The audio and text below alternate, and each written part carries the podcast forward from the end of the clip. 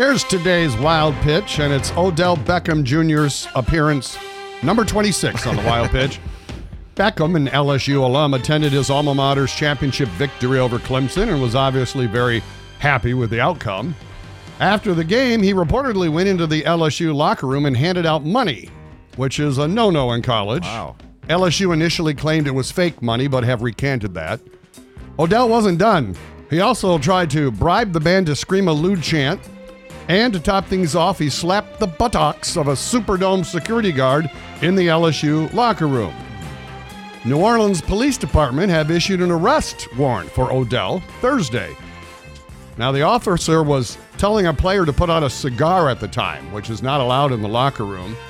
And that's when Odell came up and whapped him on his butt. By the way, the officer is an older man who said at first he wanted to punch Beckham in the face.